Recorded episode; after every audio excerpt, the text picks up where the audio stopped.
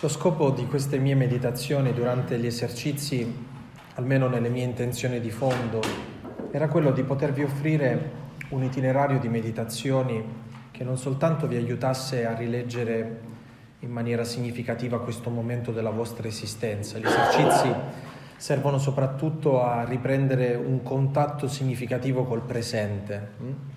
Ma ad aiutarvi ad avere delle chiavi di lettura per recuperare una sana vita spirituale, riletta secondo questa categoria teologica che stiamo approfondendo, che è il, il non protagonismo presente nei Vangeli, nella Bibbia, nella parola di Dio. Allora capite che la maggior parte delle cose che diciamo in realtà sono come delle indicazioni che, che, che, poi vanno messe in pratica, soprattutto nella vita spirituale di ognuno di noi. E e ogni volta prendendo uno dei personaggi cerchiamo di smascherare qual è il meccanismo umano che a volte ci imprigiona e che cosa a livello spirituale noi possiamo fare per venire fuori da quella prigionia, mm, per venire fuori da quella costrizione, da quello schema che non ci permettono di vivere pienamente una vita spirituale.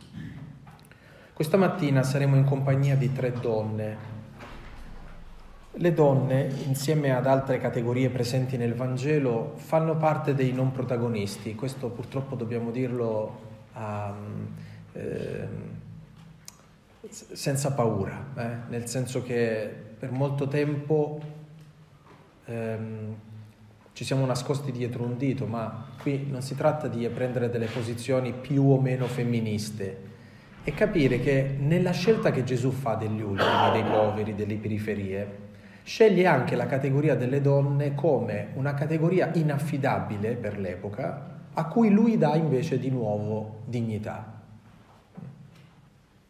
Vi faccio un esempio, lo riprenderemo poi durante la nostra meditazione. All'epoca di Gesù inaffidabili erano i pastori, completamente inaffidabili. La vita raminga che facevano i pastori eh, li faceva vivere con addosso il pregiudizio di essere sempre gente che viveva di espedienti, gente inaffidabile proprio in termini umani. Eh, persino in un processo un, eh, un pastore non poteva deporre come testimone. E invece Gesù affida ai pastori l'annuncio della sua nascita. Le donne, come i bambini, erano esseri umani di serie B, in entrambi i casi invece Gesù affida proprio a loro, immaginate quando dice che bisogna accogliere il regno di Dio come un bambino, oppure l'annuncio della risurrezione l'affida alle donne. Pensate un po' che loro sono testimoni della crocifissione, parlo delle donne, della crocifissione, della sepoltura e della risurrezione, cioè la parte più eh, cruciale del Vangelo ha come eh, testimonianza quella delle donne. Quindi dire che noi questa mattina parliamo di non protagonisti eh, significa dire un'esattezza, nel senso che per la logica del mondo le persone che sto per citarvi non sono protagoniste, ma per la logica di Dio c'è un protagonismo profondo proprio dietro, dietro questa inaffidabilità mh, hm, delle figure femminili. E poi quando bisogna parlare di vita spirituale, il Vangelo non trova altro modo per spiegarci la vita spirituale che parlarci della fede delle donne. Come se loro più di tutte le altre avessero la capacità di comprendere l'interiorità e la vita spirituale. Certi discorsi li intuisce prima l'amore, l'amore di una donna, che il ragionamento di un uomo. Fatta questa premessa, le tre donne che ci accompagneranno questa mattina sono donne che non parlano moltissimo, una in un caso non parla assolutamente, però suo malgrado si ritrova al centro della scena del Vangelo e mi riferisco al miracolo con cui Gesù guarisce la donna curva. Siamo al capitolo 13 di Luca. Luca 13, versetti 10-17.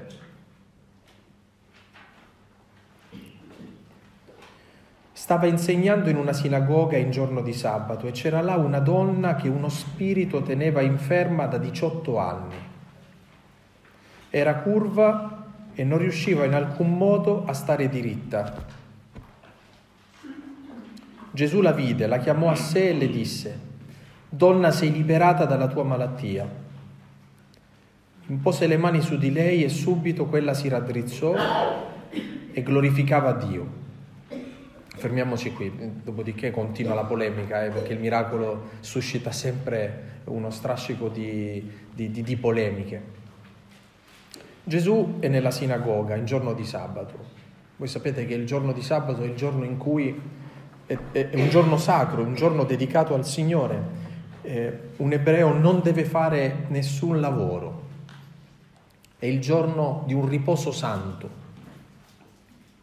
E proprio durante questo giorno santo Gesù incrocia la sofferenza di questa donna che ha una malattia stranissima, cioè il male la tormenta in questo modo, da 18 anni è ripiegata su di sé, è curva, guarda a terra.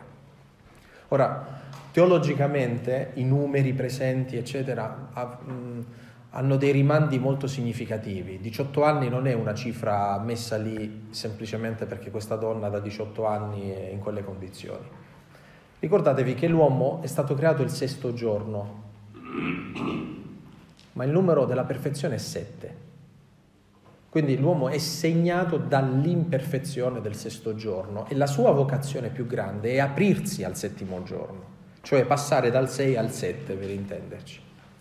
Se l'uomo non passa dal 6 al 7, cioè dal sesto al settimo giorno, cioè se non incontra il, il giorno che lo riempie di significato, che lo redime, che lo salva, l'uomo è ripiegato sui cinque giorni precedenti. Che cosa ha fatto Dio nei cinque giorni precedenti? Ha, ha creato la creazione. Hm? Quindi l'uomo è ripiegato soltanto sulla sua creaturalità, sul, sulla sua natura, è, piegato, è ripiegato sulle sue cose. Soltanto quando entra nel settimo giorno viene riscattato dalla terra, non è più semplicemente polvere, non è più semplicemente bisogni biologici, naturali, fisici, psicologici, eccetera. L'uomo diventa qualcosa di più grande rispetto a tutte le altre creature, hm? perché viene introdotto nel settimo giorno. Ora, questa donna è tre volte sei. 666 che vi ricorda il numero della bestia.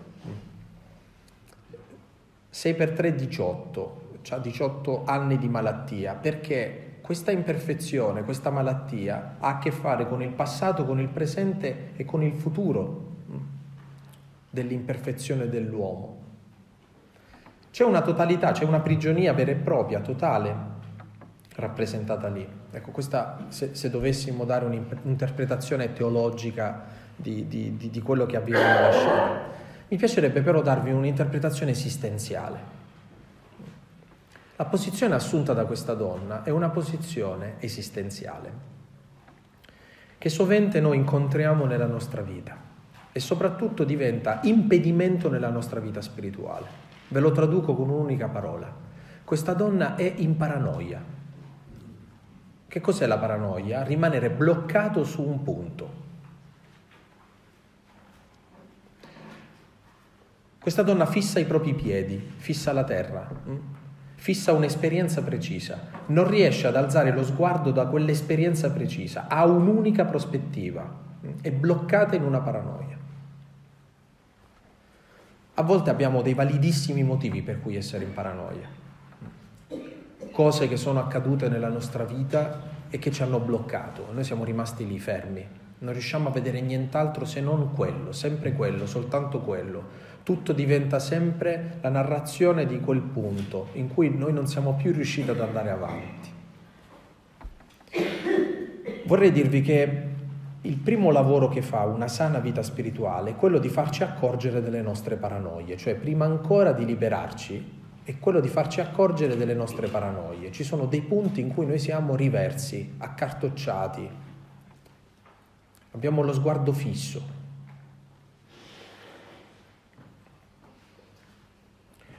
Che cosa c'entra la fede? La fede dovrebbe liberarti dall'ipnosi di questa paranoia. Dovrebbe aiutarti ad alzare lo sguardo ad accorgerti che la vita è molto di più di quello che tu stai fissando da troppo tempo. Accorgerti di un paesaggio che è infinitamente più grande di, di, di, di quella ferita, di quella situazione, di quel momento, di quel, quel particolare ecco, che cattura la tua attenzione. E farci passare appunto da una posizione di chiusura a una posizione di apertura. Incontrare Cristo significa incontrare qualcuno che ci guarisce dalla paranoia. Dovrebbe essere colui che dovrebbe guarirci dalle nostre paranoie. A patto però che non tiriamo Gesù dentro le nostre paranoie. Perché il problema è che noi abbiamo la capacità di, eh, di, di, di far finire tutto dentro lì, no? Perché quando una persona è in paranoia non si accorge di essere in paranoia. Sapete, c'è un detto simpatico che dice così, che ci fa capire um, come le prospettive sono sbagliate, no? La torre di Pisa è convinta che tutto il mondo sia storto. Dal suo punto di vista è vero. Ora, se, se, voi cambiate punto di vista vi accorgete che il problema forse ce l'ha la torre di Pisa e non il resto del mondo, no? Ecco, una persona che è in paranoia vede che tutto il resto del mondo non va. Non si accorge che c'è qualcosa dentro di lui che non va. Quindi è interessante capire che l'insofferenza che a volte proviamo per le cose intorno a noi sono un grande messaggio per ognuno di noi. Indicano un'esperienza interiore che forse ci mantiene prigionieri, che ci tiene lì, che non ci fa andare avanti, che non ci fa vedere nient'altro. Gesù ci dona un orizzonte nuovo, un paesaggio nuovo. Se per anni tu ti sei guardato i piedi, a un certo punto arriva una persona che ti dice ma alza lo sguardo, guarda che bello, guarda, tu ti arrampichi sopra d'Assisi e vedi quanto è bella tutta la vallata, ma una persona che si guarda i piedi non gode niente del paesaggio. A volte noi non godiamo niente della vita, perché passiamo la vita a guardarci i piedi, cioè passiamo la vita a parlare solo di noi, parliamo solo di noi, delle nostre esperienze, di quello che abbiamo vissuto, di quello che ci è capitato, di quanto siamo stati fortunati, sfortunati, bravi, brutti, belli, cattivi, tutto quello che volete. Parliamo solo di noi. La paranoia più brutta per noi è la paranoia del nostro io. Gesù ti guarisce da questa paranoia perché a un certo punto ti fa scoprire che c'è qualcosa di più interessante, ad esempio gli altri. E sapete che questo entra nella vita di una persona attraverso delle esperienze fondamentali. Un adolescente per natura è, in paranoia, è proprio la sua età che lo mette in paranoia, no? è molto concentrato su di sé, mettiamola così. Che cos'è che aiuta un adolescente a un certo punto a uscire fuori da quella chiusura? Quando si innamora. Perché quando si innamora, l'amore lo distrae da sé, cioè si accorge che esiste qualcosa di più interessante di se stesso. La ragazza di cui si innamora, il ragazzo di cui si innamora. L'amore diventa un potente esorcismo a quella paranoia. Ma persino l'amore noi possiamo trasformarlo in una paranoia, cioè possiamo vivere l'amore come un ma guardiamo tutti i miei piedi. Eh? Tutti concentrati su di me. Mia madre deve guardare me, io devo guardare me, la mia ragazza deve guardare me, i miei confratelli devono guardare me, le mie consorelle devono guardare me, tutti devono guardare me, tutti con... Dio deve guardare me. Mm?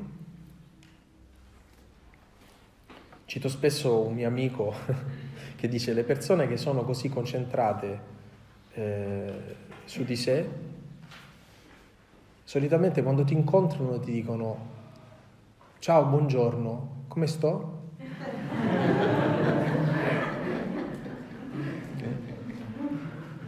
Oppure dopo che hanno finito eh, di parlare di, di, loro dicono beh cambiamo discorso e tu che pensi di me invece? Ecco. Noi ci sorridiamo su questo, però veramente ci sono dei momenti in cui noi siamo completamente imprigionati a, a, a pascolare soltanto nel, nel recinto del nostro io. Un aiuto molto forte in questo sono le esperienze di servizio. Le esperienze di servizio aiutano moltissimo la vita spirituale, perché le esperienze di servizio ti fanno comprendere che tu non sei l'unica persona che esiste al mondo, non sei l'unica persona che soffre al mondo, non sei l'unica persona che ha un problema, cioè le esperienze di servizio ti ridimensionano perché ti mettono a contatto a volte traumatico con eh, la sofferenza degli altri, con, eh, con la vita degli altri. In questo senso noi non dobbiamo mai separare il lavoro della vita spirituale, della vita interiore, con la carità, ad esempio, o con le esperienze di servizio. Cioè non dobbiamo mai separare la concretezza delle cose che facciamo con le cose che viviamo dentro di noi. E che certe volte l'unica maniera che abbiamo di venire fuori da delle questioni che ci imprigionano interiormente è smettere di essere concentrati su queste e fare noi qualcosa per gli altri.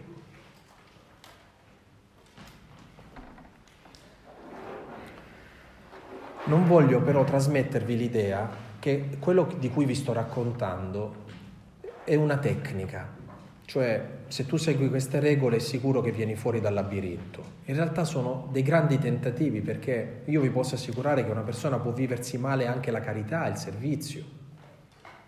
Può viversi carità e servizio come strumenti per, per cui sta pensando ancora a se stesso, non agli altri. Lo fa per sé, perché stai bene tu, non ti interessa tanto degli altri, hai bisogno tu degli altri per star bene.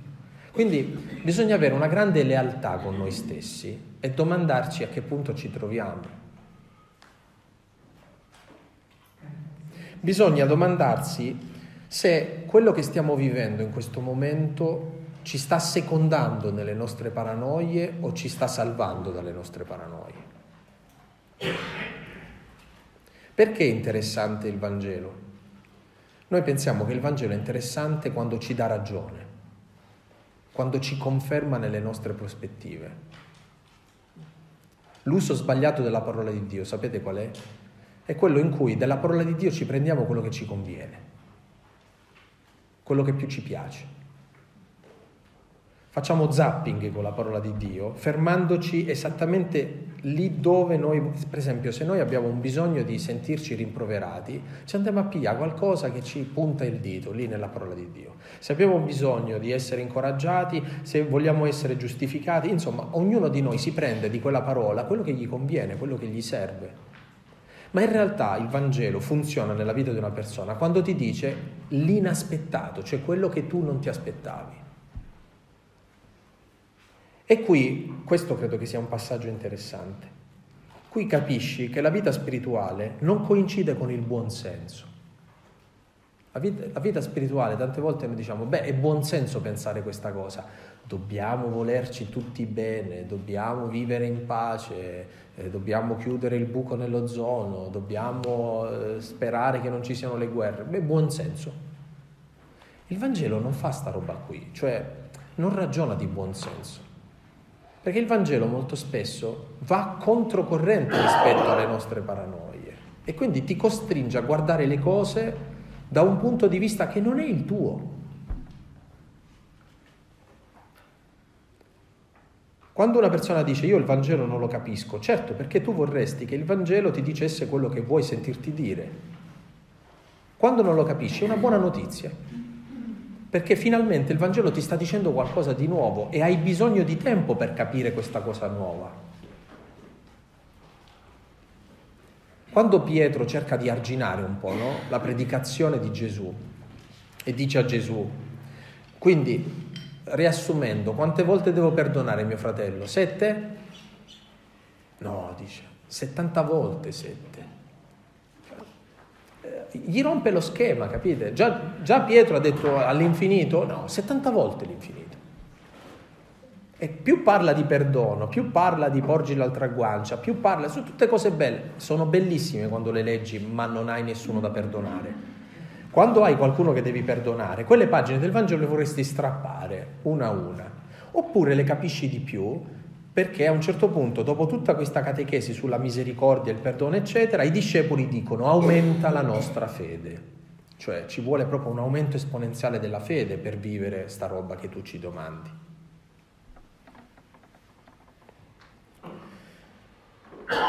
Questa donna che non parla nella sua paranoia, perché quando sei nella paranoia non è detto che, che riesci nemmeno a dirlo, ad accorgerti, ad avere un desiderio di guarigione, sei intrappolato lì. Si ritrova davanti a una parola di Gesù in cui solitamente Gesù eh, parla per imperativi, no? Lazzaro esci fuori, beh è un imperativo, no? stendi la tua mano, è un imperativo. A questa donna non comanda nulla, le dice, donna, sei liberata dalla tua malattia. Vi, vi fornisco una scena. Immaginate un uccellino che ha sempre vissuto in gabbia e tu gli apri la porta della gabbia, ma lui continua a stare dentro. E arriva uno che gli dice, guarda che la porta è aperta, ma tu continui a vivere dentro la gabbia. Questa è l'illusione delle paranoie. Noi pensiamo di aver bisogno di qualcosa che ci liberi. Noi siamo già liberi, non ce ne siamo accorti però, questo è il problema. Noi siamo, abbiamo già ottenuto quello che non ci fa più vivere ripiegati su di noi. Noi lo, lo preghiamo nella, nella, nella preghiera eucaristica 4 è perché non viviamo più per noi stessi, ma per Lui che è morto e risorto per noi ha mandato lo Spirito Santo. Cioè, qual è la conseguenza più importante della redenzione? Il fatto che noi non viviamo più per noi stessi. Noi non siamo più nell'Egitto del noi stessi, non viviamo più per noi, noi viviamo per Lui. Cioè non siamo più curvi ma siamo dritti. Non guardiamo più i nostri piedi, ma guardiamo un orizzonte molto più ampio. Gesù in questo caso non va lì a imporre una guarigione a questa donna comandando, ma a ricordare a questa donna che è già libera. Donna, sei liberata dalla tua malattia. L'incontro con Gesù è un incontro di una consapevolezza, di una roba che questa donna ha già, ma non lo sa. Impose su di lei e subito quella si raddrizzò e glorificava Dio. L'essere toccata da Gesù significa dire, caspita, la porta era aperta, io non me ne ero accorta. Mm, e volare via da uno schema. Vi è mai capitato di fare questo tipo di esperienza, cioè di venire fuori da una situazione complicata e di dire, ma era così semplice, ma come ho fatto a vivere tutto quel tempo bloccato lì, fermo lì, no?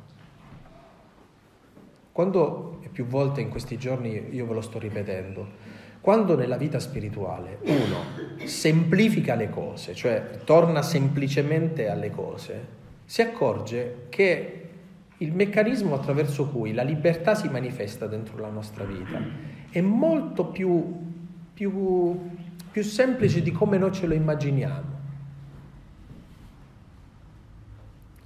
Beh, noi potremmo mettere punto qui, no? Perché il miracolo ormai è avvenuto, ma la storia continua. Il capo della sinagoga, sdegnato perché Gesù aveva operato quella guarigione di sabato, prese la parola e disse alla folla, ecco, come dice il detto, parla la nuora perché intenda la suocera o parla la suocera perché intenda la nuora, insomma si rivolge alla folla ma sta facendo un rimprovero a, alla donna e a Gesù. Eh? Si rivolge alla folla e dice, ci sono sei giorni in cui si deve lavorare, in quelli dunque venite a farvi guarire e non in giorno di sabato. Ma, ma come si può essere così indifferente alla sofferenza di una persona? E il Signore gli replicò, Ipocriti, non è forse vero che di sabato ciascuno di voi slega il bue o l'asino dalla mangiatoia per condurlo ad abbeverarsi? E questa figlia di Abramo che Satana ha tenuto prigioniera per ben 18 anni non doveva essere liberata da questo legame nel giorno di sabato? Che cosa rappresenta il settimo giorno? Il giorno della liberazione, della libertà, della redenzione, il giorno in cui si compie, dall'imperfezione si passa alla perfezione. Quale giorno migliore? Il giorno in cui si può sperimentare questa libertà se non il sabato. E quando egli diceva queste cose tutti i suoi avversari si vergognavano, mentre la folla intera esultava per tutte le meraviglie da lui compiute. Vedete? C'è un miracolo riuscito che è quello di questa donna che viene salvata da, da una paranoia, sua, dal suo essere incurvata, accartocciata nella vita, e poi invece c'è una resistenza, la resistenza a chi continua a pensare in un modo in cui il Vangelo è incomprensibile. Vivere dentro lo schema della legge significa non aver capito la legge. Gesù non è venuto ad abolire la legge, la legge ha senso solo se viene qualcuno a compiere la legge. Gesù è il compimento della legge, ma quando manca Gesù la legge è soltanto una prigione. Solo Gesù porta a compimento la legge.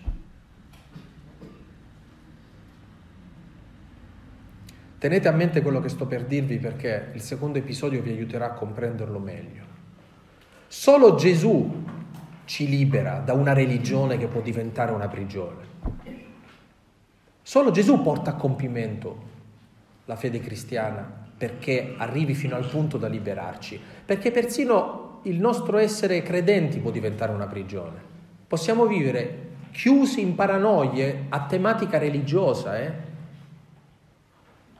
E non sperimentare nessun tipo di libertà e di salvezza, tenendoci rosari, Ave Maria, Gloria al Padre, sacramenti, processioni, messe, vangeli, pratiche religiose, esercizi spirituali. Possiamo avere tutto questo ed essere imprigionati, perché soltanto la presenza di Gesù porta a compimento tutte queste cose, se no possono diventare delle prigioni.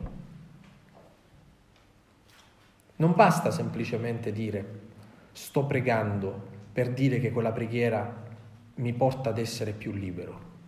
Solo la presenza di Gesù fa sì che la mia preghiera sia liberante, altrimenti anche la preghiera può essere semplicemente la manifestazione di una nostra nevrosi.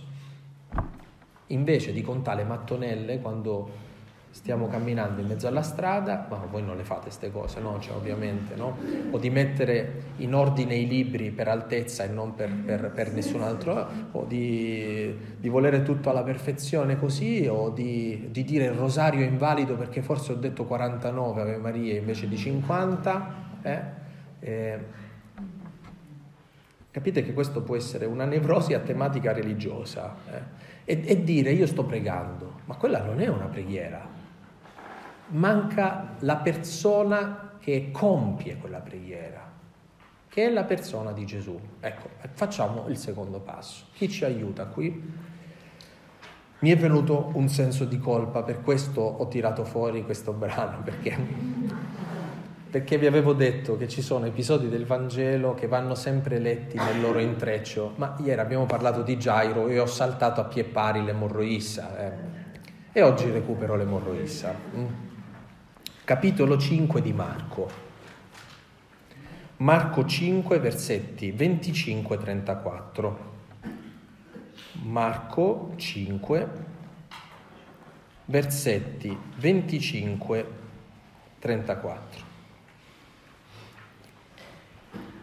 Ora una donna che aveva perdite di sangue da 12 anni e aveva molto sofferto per opera di molti medici, spendendo tutti i suoi averi senza alcun vantaggio, anzi piuttosto peggiorando, udito parlare di Gesù, venne tra la folla e da dietro toccò il suo mantello. Diceva infatti, se riuscirò anche solo a toccare le sue vesti sarò salvata. E subito le si fermò il flusso di sangue e sentì nel suo corpo che era guarita dal male. Ecco, blocchiamoci qui, questa, almeno fin qua, in questo racconto. C'è una donna a perdite di sangue. Cosa rappresenta il sangue? Il sangue rappresenta la vita. Questa donna ha perdite di vita, cioè la sua vita è continuamente in perdita. Sente che avete presente quando c'è un contenitore bucato no? e qualsiasi cosa ci metti dentro eh, va via l'acqua, hm? va via. Questa donna vive costantemente in una, in una perdita di vita. Da 12 anni, anche qui numero simbolico, quanti mesi sono nell'anno? 12, è un numero significativo per tanti motivi nella Bibbia, ma qui rappresenta che questa donna è continuamente in perdita, non in alcuni periodi, è continuamente in perdita. E questa cosa l'ha spinta con una grande disperazione a cercare di essere guarita e invece in realtà aveva sofferto, dice Marco, per, per, opera di molti medici, spendendo tutti i suoi averi senza alcun vantaggio, anzi piuttosto peggiorando. Le prova tutte pur di guarire da questa perdita. Matteo, che a quanto pare era medico, nel raccontare questa storia addolcisce la questione di perdere i soldi per colpa dei medici. Eh, no, addolcisce qui. Marco invece è molto più eh, convinto nel dire che questa donna le ha provate tutte. Eh, credo che sia una parabola della vita interessante. A certe volte le proviamo veramente tutte, ma non riusciamo veramente a trovare qualcosa di risolutivo per noi. E, e perdiamo energie, forze, eh, tentativi, eh, veramente perdiamo tutto pur di trovare guarigione, ma non ci riusciamo, umanamente noi non ci riusciamo. Che cos'è che spinge questa donna a cercare Gesù? Non ha più nulla. Questa donna è completamente disperata e non, non, ha, ehm, non conosce, eh, diciamo così, le profezie del Messia, ha sentito parlare di Gesù. Sentendo parlare di Gesù lo cerca, fa un ragionamento che è davvero pieno di fede, ma ancora di una fede molto umana. Se soltanto riuscirò a toccare il lembo del mantello di quest'uomo, certamente sarò guarita. Si fa spazio in mezzo alla folla, sfiora la veste di Gesù, in quello stesso istante, subito, dice il Vangelo, le si fermò il flusso di sangue e sentì nel suo corpo che era guarita dal male. Questa donna ha avuto la grazia. Allora, come incontra Gesù questa donna? La incontra spinta da un bisogno, da una disperazione. E immagina Gesù come colui che deve risolvere la sua disperazione, deve soddisfare questo bisogno che lei si porta addosso insaziabile. C'è fede in questa donna, sì, ma ancora non è una fede che salva. Questa è al massimo una fede che guarisce, ma non è ancora una fede che salva. Guardate che questa è una fase importante nella vita di tutti noi. Hm? Accorgerci che nel nostro percorso di fede la prima esperienza che noi facciamo di Gesù non è l'esperienza di Gesù, ma è l'esperienza del suo mantello, cioè della sua grazia. Però serve ancora un passaggio affinché venga portato a compimento quello che sta accadendo dentro di noi. Questa donna potrebbe tranquillamente tornarsene a casa, ma il Vangelo prosegue dicendo che subito Gesù, essendosi reso conto della forza che era uscita da lui, si voltò alla folla dicendo che ha toccato le mie vesti. E i suoi discepoli gli dissero, tu vedi la folla che ti stringe intorno a te e dici chi mi ha toccato?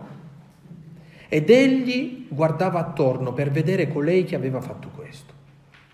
Quindi vedete, immaginate la scena, Gesù che si gira e comincia a dire chi mi ha toccato, dice ma tutti ti stanno toccando, non è vero, c'è qualcuno che mi ha toccato in una maniera diversa. Questa donna l'ha toccato con fede, non l'ha toccato con con, con, con, semplice curiosità, non l'ha toccato eh, spingendolo, soffocandolo. Quante volte nel Vangelo si dice che la folla stava per soffocarlo, che, che Gesù eh, rischiava di, di, di, di, non uscire da, da, da quanta gente gli si assepava intorno.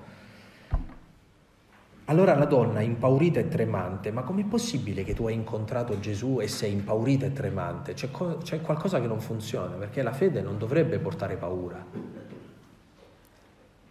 Questa donna, impaurita e tremante, sapendo ciò che le era accaduto, venne, gli si gettò davanti e gli disse tutta la verità.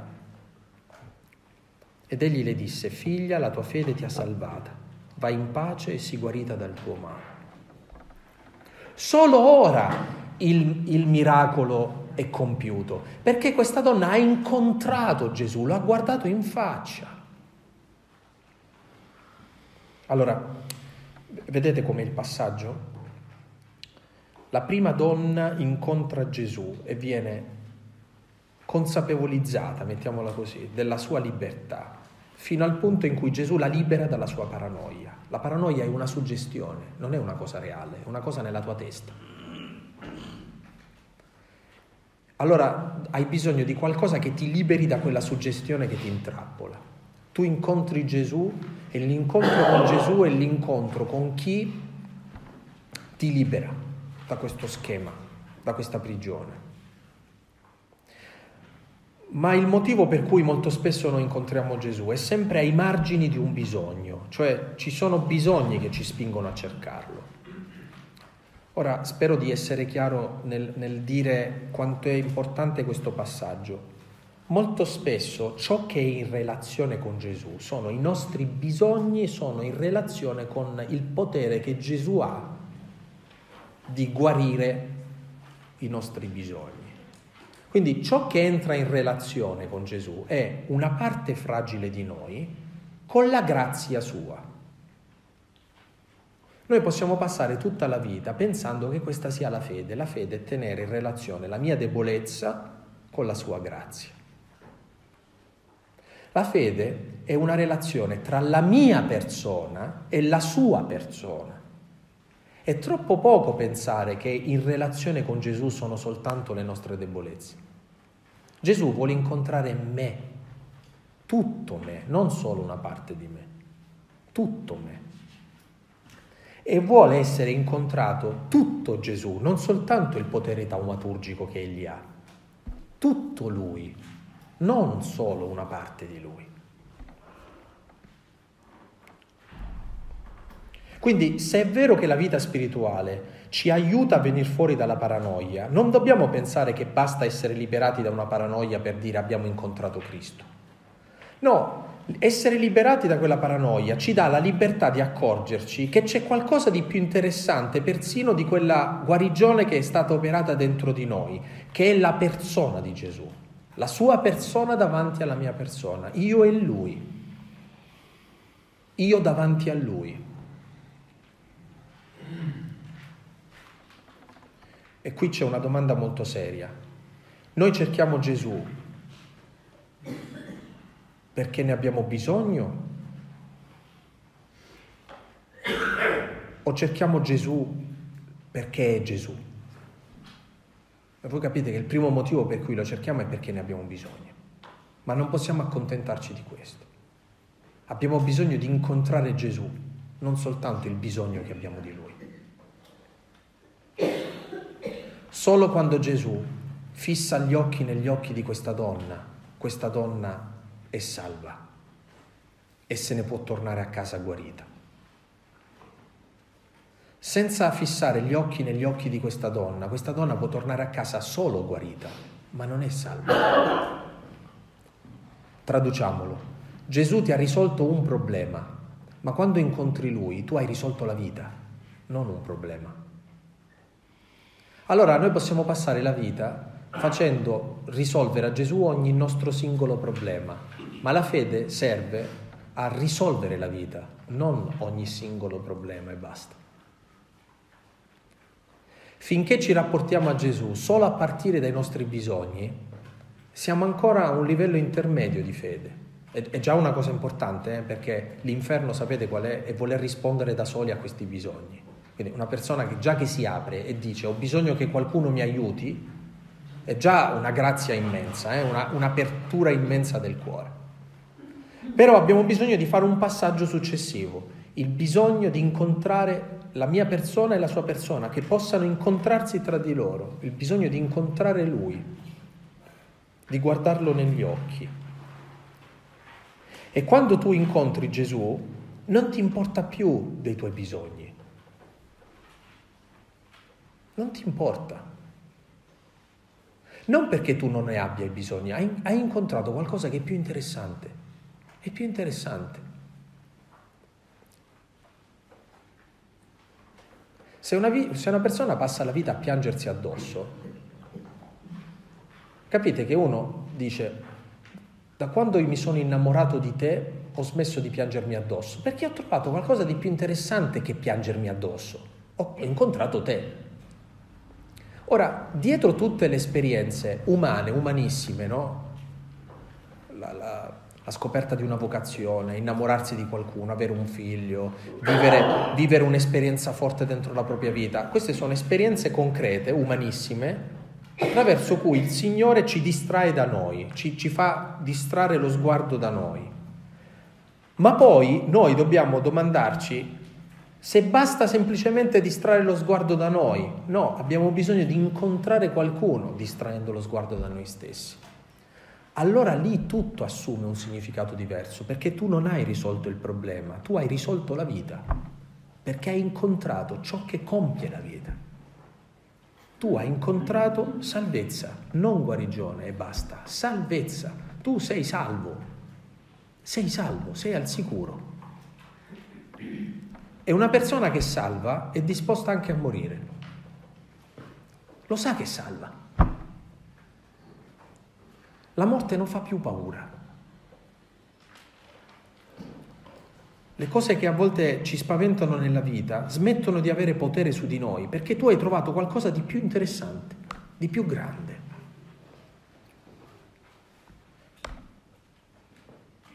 dal bisogno all'incontro. Ecco, questo è il passaggio dell'emorrois.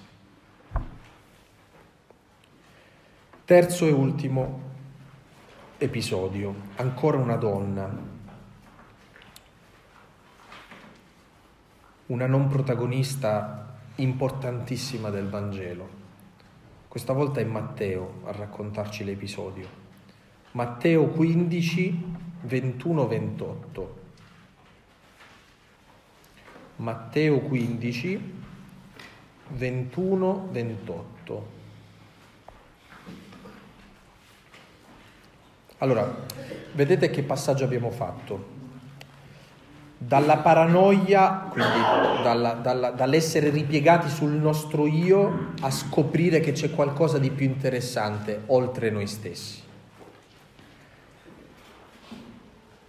Guariti in questa postura esistenziale non possiamo accontentarci solo di essere esauditi nei nostri bisogni, ma di incontrare qualcuno al fondo dei nostri bisogni, la persona di Cristo. Ora, va sempre bene in una relazione. Guardate che soltanto nelle, nelle fiabe, quando succede una cosa bella, che noi diciamo essere il finale, la fiaba finisce così. E vissero felici e contenti. Eh, la continuazione delle favole però non è una favola, perché dopo che ti è successa una cosa bella, non è detto che quella cosa bella rimane esattamente così come, come tu l'hai incontrata. E che la vita a volte ti riserva anche eh, cose che non ti eri immaginato rispetto a, vissero felici e contenti, no? Cioè in una relazione non va sempre bene, anche nella fede così, non va sempre bene succedono delle cose in cui tu devi fare un ulteriore passaggio, devi imparare che la fede si nutre di una parola che è fedeltà. Ma la ricaduta esistenziale della fedeltà, la fedeltà è un concetto anche teologico, eh? la ricaduta esistenziale della fedeltà è l'ostinazione. E volere fortemente ciò che tu hai capito essere la cosa per te. Eh, guardate come la descrive Gesù nel Vangelo. Dice, un uomo che ha trovato un tesoro in un campo vende tutto quello che ha per comprare quel campo. Un mercante di perle che ha trovato una perla preziosa vende tutto pur di comprare quella perla preziosa. Cioè la fede deve produrre dentro di noi, lo dicevamo questa mattina a messa, una radicalità che a volte noi non abbiamo.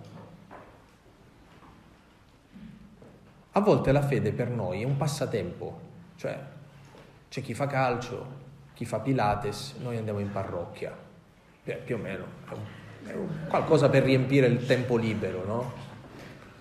Non è possibile vivere così la propria vita, cioè la fede deve tirar fuori da noi un'ostinazione che non avevamo, una decisione che non avevamo, una radicalità che non avevamo perché noi tendiamo a essere tiepidi e mediocri. Noi ci comportiamo come non lo so, un qualsiasi studente che dice l'importante è che prendo 6 e mi promuovono. Una persona che prende 6 solo per essere promosso non può rispondere alla domanda perché sono venuto al mondo, qual è la mia vocazione, che cosa mi rende felice, perché l'unica cosa che vuole avere è 6 per essere promosso, capite? Ha abbassato l'asticella della propria vita. L'incontro con Cristo alza tantissimo la pretesa di vita tanto da trasformarci in maniera ostinata e radicale, da farci desiderare fortemente qualcosa, da sviluppare dentro di noi un carattere che non avevamo, un'ostinazione che non avevamo, una radicalità che non avevamo, perché noi fondamentalmente eravamo tiepidi, mediocri, furbi, ma non alla maniera del Vangelo, non furbi alla maniera del Vangelo. Allora, per insegnarci questa terza e ultima fase della vita spirituale, di maturazione della fede, l'episodio è quello della Cananea. Hm? L'avevamo citato en passant durante una delle nostre meditazioni. Partito di là, Gesù si ritirò verso la zona di Tiro e di Sidone. Ho scelto la versione di Matteo perché Matteo è più dettagliato nel raccontarci questa storia. Ed ecco una donna cananea che veniva da quella regione si mise a gridare. Due dettagli già colpiscono subito. Gesù non lo cercano soltanto quelli che, lo, che hanno la fede. Gesù lo cercano tutti, anche se non lo sanno. Tutti lo cercano. Questa donna non fa parte della cerchia del popolo di Israele, non fa parte della cerchia del popolo eletto, non fa parte delle promesse, è fuori dal cerchio. E questa donna cerca Gesù e lo prega con l'unica preghiera autorizzata, che è gridare. Vi ricordate, l'abbiamo detto durante le nostre riflessioni. La preghiera più autentica è quella che si fa grido, cioè quella che è diventata essenziale, autentica, che dice la verità di noi quando tu arrivi al punto in cui preghi non più usando parole politicamente corrette, ma preghi dicendo questa perché? Perché mi fai questo? È una preghiera. E questa donna, vedete, prega in questo modo. Pietà di me, Signore, figlio di Davide. Che cosa vi viene in mente? Signore Gesù Cristo, figlio di Dio, abbi pietà di me peccatore. Questa è la formula della preghiera del cuore. Abbi pietà. Fammi la grazia. Accorgiti di me. Che cos'è la preghiera? Perché un bambino piange? Perché la madre si accorga di lui. E si accorga che ha fame, ad esempio, o che ha bisogno di essere cambiato, o che ha bisogno di essere preso in braccio il suo modo di parlare alla madre è piangere, gridare, perché la madre si accorga di lui. La preghiera è un modo attraverso cui noi diciamo a Dio accorgiti di me. Questa donna è arrivata a, questo, a questa radicalità ed è la vita che l'ha messa in questa radicalità e capirete subito il motivo. Pietà di me, Signore figlio di Davide, mia figlia è molto tormentata da un demonio. È il dolore per la malattia di una figlia eh, che la spinge a cercare Gesù. Ecco qua cominciano i problemi seri, eh? ma egli non le rivolse neppure una parola. Che si fa? La fede ci corrisponde sempre in quello in cui abbiamo bisogno in questo momento? No. A volte la fede ci delude. A volte l'esperienza della vita spirituale della preghiera è un'esperienza deludente.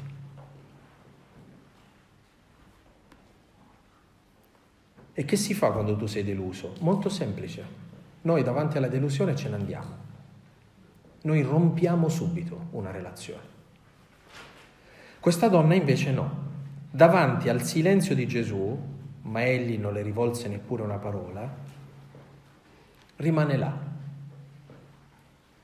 Ed ecco che emerge il potere dell'intercessione, ma questa volta è un potere di intercessione interessato. Eh? Allora i suoi discepoli gli si avvicinarono e lo implorarono, esaudiscila perché ci viene dietro gridando, stiamo a fare brutta figura, fai qualcosa. E capite? Dice, ma il Signore se non gli fa la grazia qua facciamo tutti una brutta figura, eh? Esaudiscila perché ci viene dietro gridando.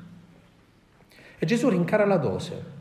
Egli rispose, non sono stato mandato se non alle pecore perdute della casa di Israele.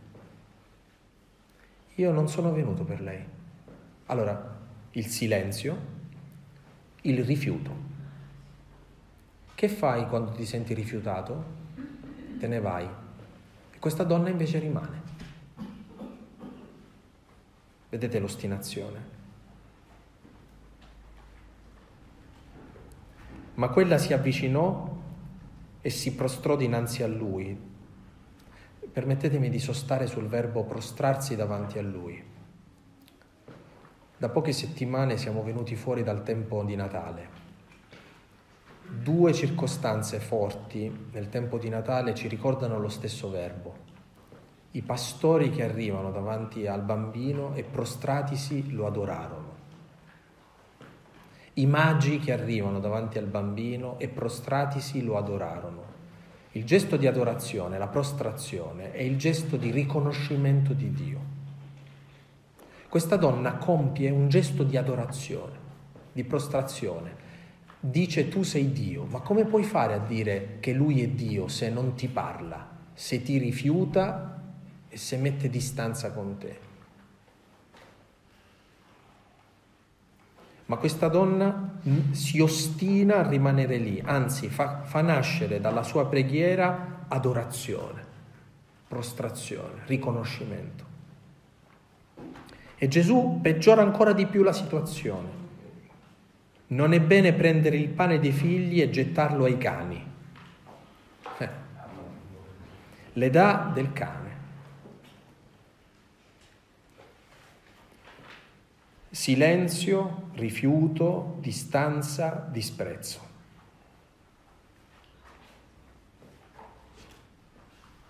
Quante volte ci sentiamo così nella vita? E che cosa ci verrebbe da fare? Andarcene. Ma questa donna non se ne va, rimane là.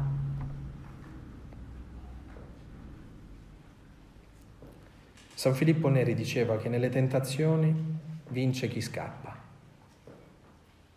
Nella fede vince chi resta.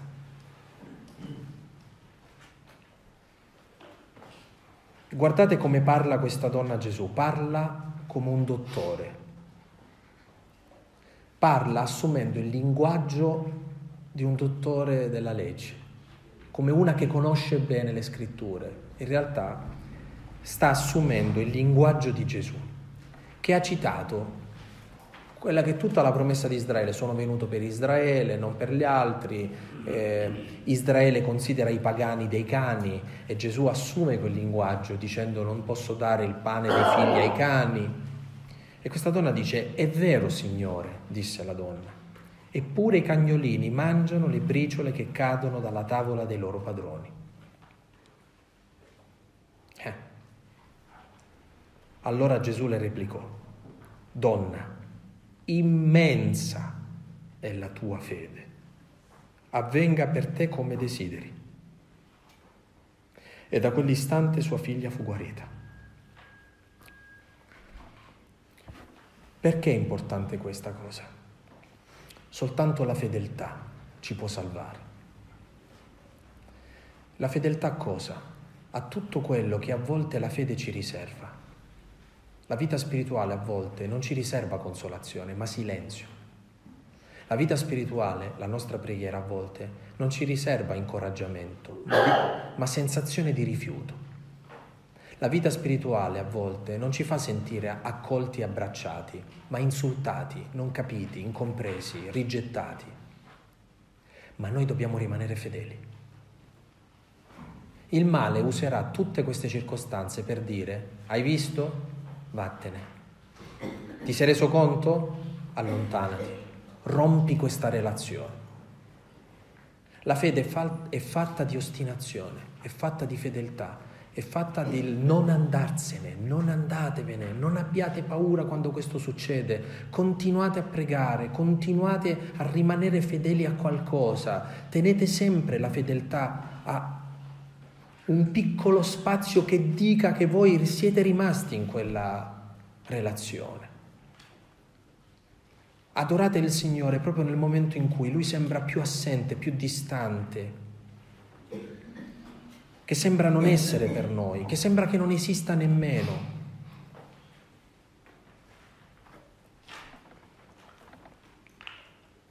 C'è una preghiera bellissima di uno scrittore che diceva di essere ateo, Cesare Pavese. Diceva così, O Dio che non esisti, ti prego, esisti. O Dio che non esisti, ti prego, esisti. C'è una parte di noi che a volte lo, lo sente veramente assente, ma solo la fedeltà può salvarci.